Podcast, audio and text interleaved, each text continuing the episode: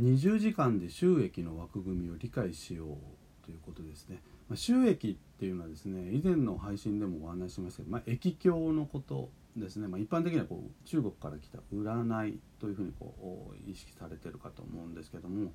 この収益はですね、やっぱりこれから皆様も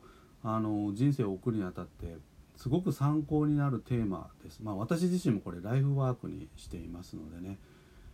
本気で極めようとすると最低1万時間ぐらいかかりますけれどもね、20時間あれば枠組みについては理解ができるので、ちょっと私のこれチャレンジなんですけどね、皆様にこの収益の枠組みをですね短時間でこう理解していただこうと、これをですねちょっとこの配信で、チャレンジしてみようと、いうことなんですね。で今日は簡単に、最初にこう本当の枠組みの入り口のところ、あと学習の仕方についてご案内をしておきたいと思うんですけれどもね、まずこの疫っていうのは平たく言うと何かっていうとですね、よく天の時人のは地の利、天人地あるいは天地人とかって言いますけども、人の心の及ばないところでですねこう改めてこう考えていくときにですね、私のこのタイトル「5次元ラジオ」みたいにつけてますけどもね、要は私たちのこの3次元よりもさらに高い視点でですねこうものをこう考えるときのこうきっかけになってくれるということなんですね。ですからこの天の時時間ですね、あるいは地の利、メリットね、そういうものをですね総合的に勘案をして今後の、私たちの進むべき道をですね、指し示してくれる、言ってみればツールですね。中国3000年の歴史の中で残ってきているものですから、これはやっぱりもう使えると言ってももう全然問題ないと思うんですけどね、そういうものなんですね。でこの収益のこの考え方なんですけどもね、最初にこういうふうに書いてありますね。疫に対極あり、これ良義を生じ、良義は師匠を生じ、師匠は白下を生ず、ちょっと難しいんですけどね、重要なポイントですのでここを押さえておきたいと思うんですけども、疫では対極、これ対極っていうのは数字でいうと1なんですけどもね、宇宙でいうとビッグバンなんですね。対極って太極拳の対極ですけどね、対極イコール無極、極がないってことなんですけども、宇宙が発生した時に一つだった、でこれが両義を生じっていうのは、両義っていうのは両っていうのは2つっていうことなんですけども、陰陽ですね、陰陽五行論でいうとこの陰陽1つが2つに分かれましたということなんですね。でこの両義が今度師匠を生じというのはですね、2つがまたさらに2つに分かれて4つに分かれましたということなんですね。だから陰陽の中でも、太陽っていうのでですね、あと小陽っていうのがあったり、あるいは 陰の中にも小陰と太陰という、言ってみればこう4つにこう分かれてきました。でこれがまたそれぞれ分かれて八火、8つの火ですね、火とも言いますけどね、当たるも八卦、当たらぬも八卦、占い師さんの言葉でね「卦」っていう言い方をしますけども、学問的には「卦」というふうに言った方がよろしいので、私はそれで統一をしていきたいと思いますけども、八卦を生ずということなんですね。ですから収益というのはこの八卦を掛け合わせて最終的に 8×8 で60四卦になります。でこの60四卦で森羅万象を表現をしているということなんですね。ですからこう何か壁にぶつかったりした時にこの疫を立ててみるとですね、いろんなヒントがこう出てくるということなんですよね。でこの収益の効果的な学習方法っていうのをですね今日はご案内をしておきたいと思うんですけれども、大きくちょっとポイントが2つあります。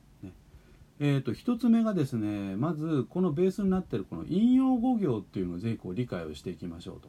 いうことなんですね。陰と陽、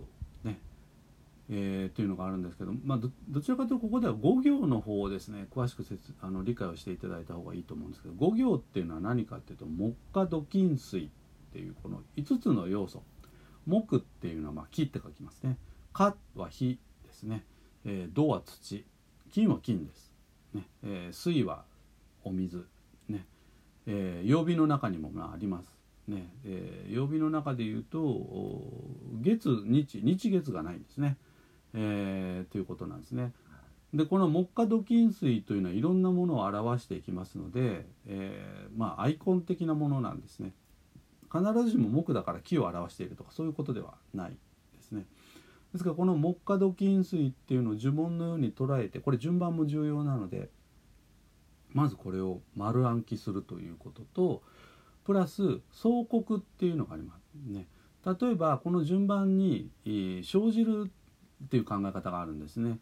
木は火を生じ、火は土を生じ、土は金を生じ、金は水を生じ、水は木を生じるって、これが相克の相なんですけどね。生じるという考え方と、あと克す、克すっていうのはやっつけるっていうことですね。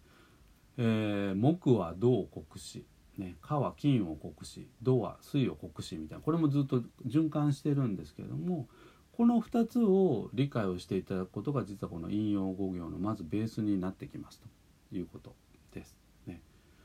それからもう一つは先ほど八火あるいは六十四火っていうお話をしましたけれども、これをそれぞれこれはね丸暗記しないとしょうがないというか、丸暗記さえしてしまえばあとは非常に応用が効きやすいですね。八火っていうのはですね、ケンダリシンソンカンゴンコン、ケンダリシンソンカンゴンコンね、これも丸暗記なんです。これ実は8つの漢字が入ってるんですけどね、これ別の言葉で言うと天卓辛い風水産地ちょっとこっちはあんまり言い慣れないのでうまく言えてませんけどね、天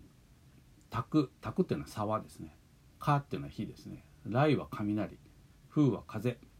水は水ね、山は山、地は地、地面の地、ね、これもですねまず八火の成り立ちですので、これをまず丸暗記をするということですね。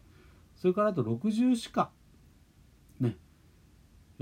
六十四火を効果的に覚えていくには、実は周易の中に、易経の中に「序火伝」というですね火をストーリーで並べて